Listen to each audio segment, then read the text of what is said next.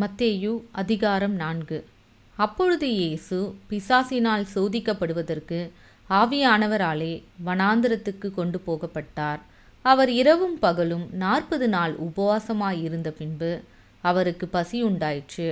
அப்பொழுது சோதனைக்காரன் அவரிடத்தில் வந்து நீர் தேவனுடைய குமாரனே ஆனால் இந்த கல்லுகள் அப்பங்களாகும்படி சொல்லும் என்றான்.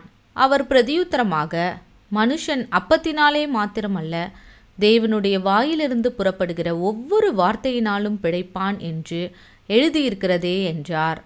அப்பொழுது பிசாசு அவரை பரிசுத்த நகரத்திற்கு கொண்டு போய் தேவாலயத்து உப்பரிகையின் மேல் அவரை நிறுத்தி நீர் தேவனுடைய குமாரனே ஆனால் தாழகுதியும் ஏனெனில் தம்முடைய தூதர்களுக்கு உம்மை குறித்து கட்டளையிடுவார்.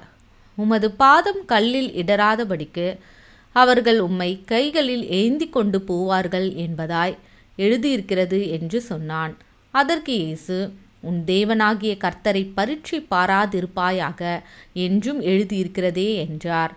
மறுபடியும் பிசாசு அவரை மிகவும் உயர்ந்த மலையின் மேல் கொண்டு போய் உலகத்தின் சகல ராஜ்யங்களையும் அவைகளின் மகிமையும் அவருக்கு காண்பித்து நீர் சாஷ்டாங்கமாய் விழுந்து என்னை பணிந்து கொண்டால் இவைகளையெல்லாம் உமக்கு தருவேன் என்று சொன்னான்.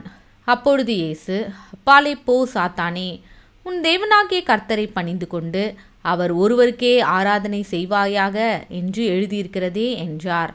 அப்பொழுது பிசாசானவன் அவரை விட்டு விலகி போனான். உடனே தேவதூதர்கள் வந்து அவருக்கு பணிவிடை செய்தார்கள்.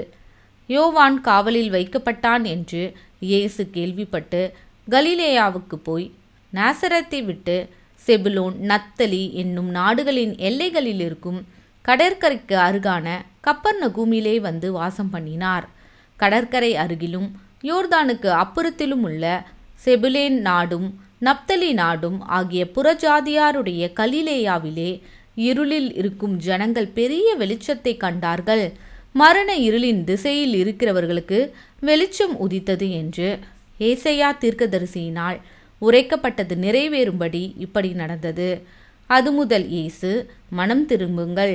பரலோக ராஜ்யம் சமீபத்திருக்கிறது என்று பிரசங்கிக்க தொடங்கினார்.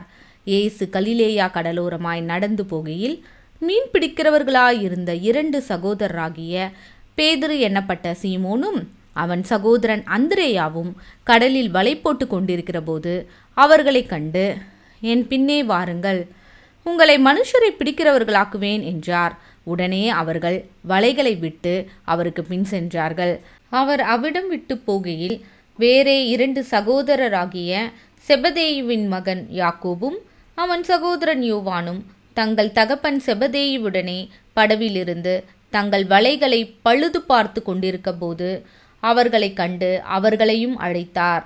உடனே அவர்கள் படவையும் தங்கள் தகப்பனையும் விட்டு அவருக்கு பின் சென்றார்கள். பின்பு இயேசு கலிலேயா எங்கும் சுற்றித்து நடந்து அவர்களுடைய ஜெப ஆலயங்களில் உபதேசித்து ராஜ்யத்தின் சுவிசேஷத்தை பிரசங்கித்து ஜனங்களுக்கு உண்டாயிருந்த சகல வியாதிகளையும் சகல நோய்களையும் நீக்கி சொஸ்தமாக்கினார்.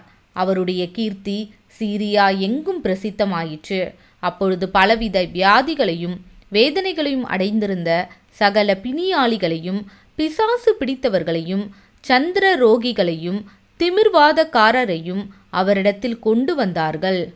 அவர்களை சொஸ்தமாக்கினார். கலிலேயாவிலும் தெக்கப்போலியிலும் எருசலேமிலும் யூதேயாவிலும் யோர்தானுக்கு அப்புறத்திலும் இருந்து திரளான ஜனங்கள் வந்து அவருக்கு பின் சென்றார்கள்.